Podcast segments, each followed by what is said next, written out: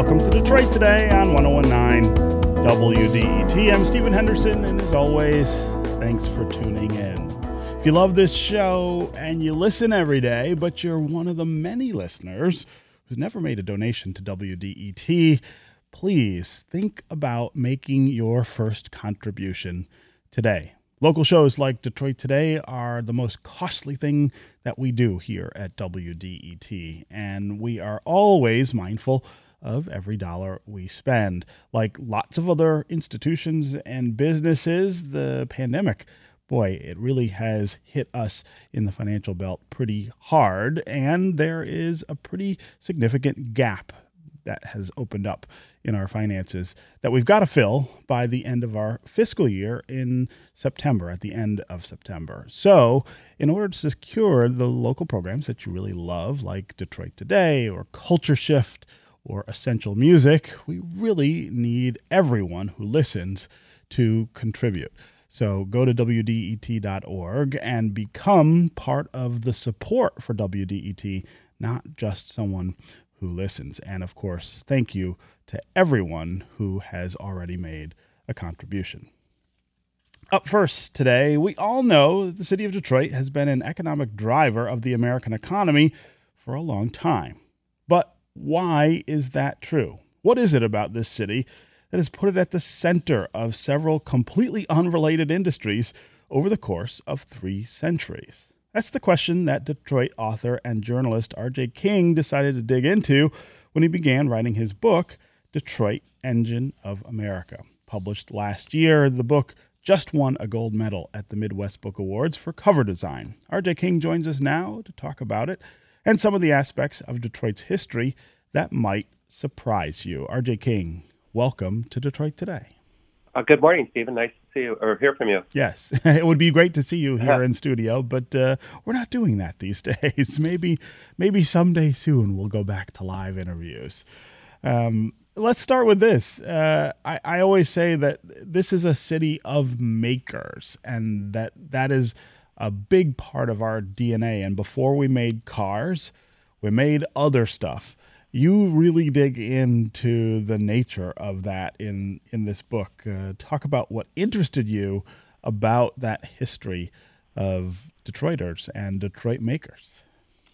Well, there was largely a gap in Detroit's history. Everyone knew that the automotive industry here started in uh, around 1900 and, and, really powered our economy and, and the global economy. Uh, but before that, there was a 200 year gap in Detroit's history. Nobody really knew sort of how things, uh, you know, really how the city was built.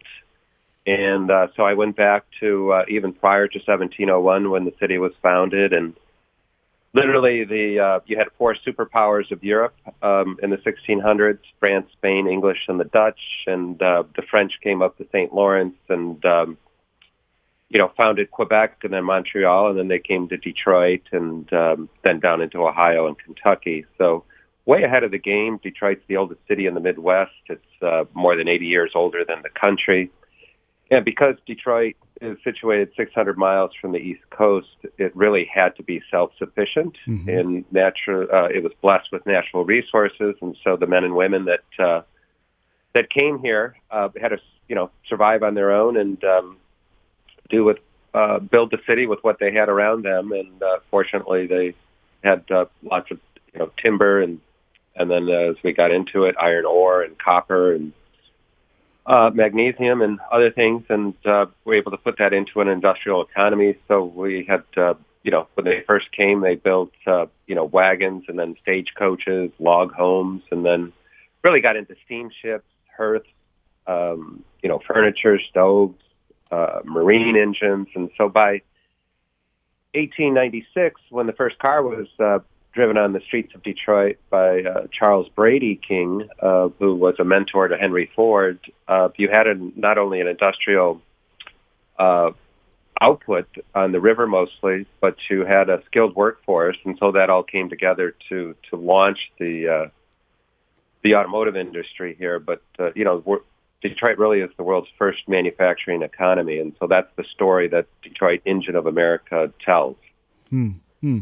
So, so talk about why Detroit has been here for so long. As you mentioned, it is the oldest city in the Midwest and one of the few cities that's actually older than the country. Why has Detroit been here on the straits for as long as it has? Well, it was a celebrated frontier town. Um, imagine living in the uh, 1700s, 1800s. Uh, most everybody, you know, the Dutch and the English had uh, largely started New York and Baltimore and Boston, and um, in those days, uh, society was very, very regimented. Uh, either you were separated by your nationality or your religion, and uh, you could be persecuted if you were a Protestant, for example. But if you made it to Detroit, they welcomed you with open arms, and so people that could um, had the means and could traverse, um, you know, land and water to get to the uh, eastern edge of Lake Ontario, then you had basically a smooth ride to get to Detroit. So, and if you got to Detroit, it was like they welcomed you with open arms, and there was it was really like the America of what we all think it should have been, and that it was a welcoming place and opened up your arms, and so you know, the French were here first, and the Irish were really the first wave of immigrants that started in the early 1800s. And you know, the French allowed them to use their church until they could build their own, and uh, it was very, very welcoming. And uh, that really is, I think, um, you know, if you got to Detroit, people were pretty happy, and they stayed here. Uh, or they got here and they loaded up on supplies, for instance, uh, perhaps a stove, and then they moved further west. But uh, you know, people and Americans especially are explorers, and and uh, we were the only game in town for for decades. If you wanted to uh, to move west, especially along the the northern part of the country. Hmm. Uh, I'm talking with R.J. King, author of Detroit Engine of America, which just won a gold medal at the Midwest Book Awards for cover design. Uh, RJ is editor of DBusiness Magazine. Uh, we're talking about Detroit's history as the engine of America. Even before we were building cars for the United States and the world, uh, we have been doing things, making things here that have been vital to the country and the world for a really long time three centuries, in fact. Uh, if you want to join the conversation, give us a call. Tell us what are some aspects of Detroit history that you think don't get enough attention? What are some of the things about the city's past that have surprised you? And how do you think we look back at this time we're living in right now? How will we look back at this time we're living in right now in the city of Detroit? A hundred years from now. Uh, as always, the number on the phones is 313-577-1019. That's 313-577-1019. You can also go to the WDET Facebook page and put comments there, or you can go to Twitter and hashtag Detroit Today and we will try to work you into the conversation. Uh, RJ, uh, I, I wonder when you were researching this book if there were anything any things that you came across that were surprises, things that uh, you didn't expect to find about Detroit's history. Yeah, one of them was we had an incredibly robust um, and uh, well-tuned, uh, no pun intended, uh, music industry making organs and uh, you know guitars and uh, you know violins and so much so that Queen Victoria twice ordered uh, major organs that she sent to uh, the different colonies that uh, England had in those days. Mm. Uh, so you know, and then we had an amazing pharmaceutical industry. Um, you know, the forerunner to uh, Pfizer uh, began right here in Detroit with Park Davis. Uh, you had an amazing seed company in the um, the Ferry Seed Company, and he was one of the major starters of uh, Brush Park, which was Detroit's sort of uh, first um, uh, upscale neighborhood, just mm-hmm. north of uh, Comerica Park and Ford Field there. And um, you know the the fact that uh, we were so far ahead of everybody. I mean, we're the oldest city in the Midwest, um, so we're even older than Pittsburgh uh, I thought was fascinating. And then uh, just how big the shipbuilding industry here was. It was just uh, an amazing um, industry, and also the fact that um, Belle Isle was really used as uh, a way to, um, you know, it, it was originally called Hog Island, and the reason it was called Hog Island is because the farmers uh, who really were the first sort of industry in uh, in Detroit in 1701, they would take their livestock over onto Belle Isle at night to uh, prevent wolves and other uh, animals from attacking uh, their livestock. Hmm. And then eventually it became Belle Isle through a citizens movement. Um, it, you know, it just goes on and on. Um, slavery, of course, I, I didn't think it was uh, as big of an issue, but there were definitely slaves into the 1820s. And then um, we were a major stop for the Underground Railroad um, the store owners would hide uh, slaves and then help them get to the shoreline and then over to Windsor. Mm-hmm. Um, and, uh, you know, one gentleman, uh, Finney, he had the Finney Hotel where uh, he was right at Woodward and State Street. He had a nice hotel, and uh, the bounty hunters from the uh, uh, plantations would send men up and, and try to find the escaped slaves. And all the while, Finney, who owned the hotel, had a barn and tavern in Capitol Park, and he would hide slaves um, in the barn at night and then uh, help them get to the uh, the Windsor shoreline. And, and many of those African Americans took his last name as a as a way to honor him. Mm. So uh, people were really, um, you know. And then when the Emancipation Emancipation Proclamation was signed by President Lincoln uh, was it 1862, 1863? I mean, they threw huge parades and, uh, you know, had uh, uh, girls in the parade that had signs made uh, uh, for every state in the union that had voted for it. And it was just amazing and uh, just the camaraderie that people had back then. And, you know, when there was a major fire, everybody came together, put together, you know, put down any of their differences and, and, and try to quell the fire. It, uh, really was amazing the teamwork and the spirit of cooperation uh, that I came across in the history of uh, of researching this book. Hmm. So, as you point out, you talk a lot about historical figures, major historical figures in the book, and and one of them who gets a lot of attention is Lewis Cass, who is a figure who's currently facing a reckoning for some of the worst aspects of his legacy, including championing uh, Indian removal policy, supporting slavery, and in fact, he was a slave owner himself. What do you think of his name being removed from the state capitol complex building that was named for him, and efforts to take his name off other buildings, including uh, Cass Tech, the the premier public high school here in in Detroit? Well, you you can't undo history. It it, it happens, and uh, I understand why some people would want to um, strike those monuments and statues and um, you know buildings that are named after certain individuals.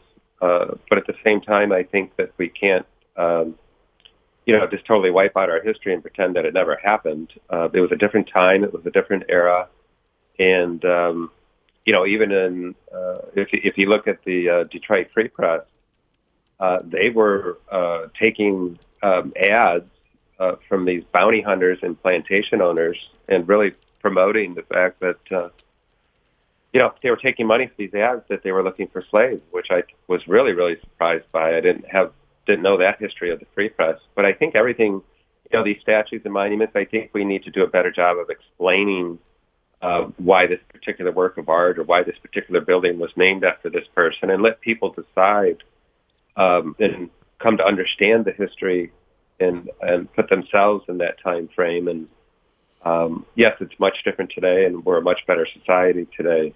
Mm. But at the same time, I don't think we can totally wipe out our history and then you know brush off our hands and call it a day and where, where you know everything's going to be okay now. Mm. I, I I just don't think that's the case. Yeah, contextualizing it is really important instead of just kind of wiping things away and pretending that they didn't happen or that they're they're not there anymore. Uh, let's go to Chris in Detroit. Chris, welcome to the show. Hi, how are you doing? How are you doing today? I'm good. How are you? I'm okay. So one of the things that really surprised me um, is when I went to the um, uh, the National Lynching Museum in uh, I think it was Alabama. In Alabama. Is that yeah? is that we had a um, is that we had a plaque there for a lynch that happened to Detroit in the 1870s mm. during the whole Jim Crow movement. Mm. Uh, that doesn't surprise me terribly, uh, Chris. I mean, because uh, the, the, the racial history here is pretty uh, pretty spectacular in terms of things that have happened, uh, you know, in the past that that were part of what was going on in America at the time. I mean, we had slaves here in the city of Detroit, so it's not, I guess, a terrible surprise that uh, that we had a lynching. I don't I don't know the particulars of of that story. I'm not sure, RJ, if you came across anything like that in your research. Not as late as the 1870s. That that does surprise me. I, um, as I mentioned, the Underground Railroad here was was very very strong, mm-hmm. and uh, it um, was certainly. Um, you, know those that came through the African Americans that uh, that made it through uh, were incredibly thankful for mm-hmm. for what uh, Detroiters had done, and um, you know Judge Woodward, who was really the first sort of main judge. There was actually three territorial judges at that time in the early um, 1800s. He he was largely in uh, favor of freedom and uh, really went out of his way to to make sure that uh, the slavery trade was um, as much as possible, um, you know, wiped out from the economy. Our first mayor, John R. Williams, mm-hmm. he he was a slave owner, um, and he was uh, one of the founders of the Detroit Free Press. So, you know, it, it uh, the tentacles of slavery uh, are far and wide, and, and thankfully today the um, uh, the slavery is gone, but uh, you know we're still dealing with uh, some of the um, racial tensions that uh, we really should have put behind us a long time ago. Yeah. Uh, the, another figure in your book who gets a lot of mention is Mayor Hazen S. Pingree. A story in the book that has some really interesting parallels to modern times is his change of heart when it comes to his own workers' fight for economic justice. Talk about what that was about. Yeah, so Hazen Pingree, uh, if Lewis Cass was probably the, most famous person in Detroit in the first half of uh, the 1800s, Hazen Pingree was probably the most famous of the second half. He um, he grew up on the East Coast. Uh, I believe he came from Baltimore, fought in the Civil War. He uh, he had a shoemaking background. He came here after the war, having heard good things about Detroit, and I was able to partner with uh, another gentleman, and they built up a major shoe company that uh, had made shoes and slippers uh, and very fancy boots um, all over the world. And um, into the middle of the 1800s, uh, 1880s, excuse me, 1885, 1886, uh, major strike at his shoe operation, and, and at first he took the position of um, you know sort of a cold corporate baron. But uh, over the ensuing months, the strike lasted more than a year. He really came to change his whole position and, and took um, took in the plight of the workers and what they were going through, and really became a champion of the common man. And then he was elected mayor in 1889 uh, really, a, you know, a mayor of the people. They called him Potato Patch Pingree because during the uh, 1893 financial world financial crisis, uh, he allowed people to farm city-owned lots. Right. So hence the name Potato Patch Pingree. Uh, and then he went on to um, uh, run for governor, and he became governor of Michigan. There, there was a period there that was quite controversial. He tried to be both the governor and the mayor at the same time, mm-hmm. but the uh, Supreme Court struck that down, and so he became uh, uh, the mayor, uh, became the governor. But his statue is on the uh, the west side of uh, Grand Circus Park, right there at Woodward and Adams, and on the other corner is uh, Mayor Maybury, uh, who was kind of his arch enemy uh, politically. He um, came after uh, Pingree uh, in terms of the mayor's positions, and uh, Mayor Pingree had struck down a lot of the uh, monopolies that were occurring in the utility field, and uh, and Mayor Maybury, he was a he was kind of more of a, a friend of the corporations and the businesses. Yeah. Uh, but he did really, uh, Mayor Maybury really was the one that uh, provided uh, and, and stopped the city council from passing laws that would ban or greatly reduce the use of automobiles. And uh, had he not been in that place at that time, uh, it may be that the auto industry might not have, uh, have rapidly uh, advanced as it did here. Yeah, yeah. We might be a really different city. Okay, RJ King, author of Detroit Engine of America. Really great to have you here with us on Detroit Today. Thank you very much for coming by. Well, thank you so much, Stephen. People can just find it at DetroitEngineOfAmerica.com. Yeah, yeah, wonderful book. And that cover design, which was a gold medal medal winner at the Midwest Book Awards, is really a standout uh, effort as well. Uh, the book is great, but the cover really catches your eye. Uh, again, RJ, thanks for being here. Thank you so much, Stephen. All right, we're going to take a quick break, and when we come back, we're going to talk with the team behind a new ESPN 30 for 30 podcast that examines the careers of U.S. gymnastics legends Bela and Marta Karolyi and the ways they fostered an abusive culture that helped protect sports doctor Larry Nassar. Stay with us on Detroit Today.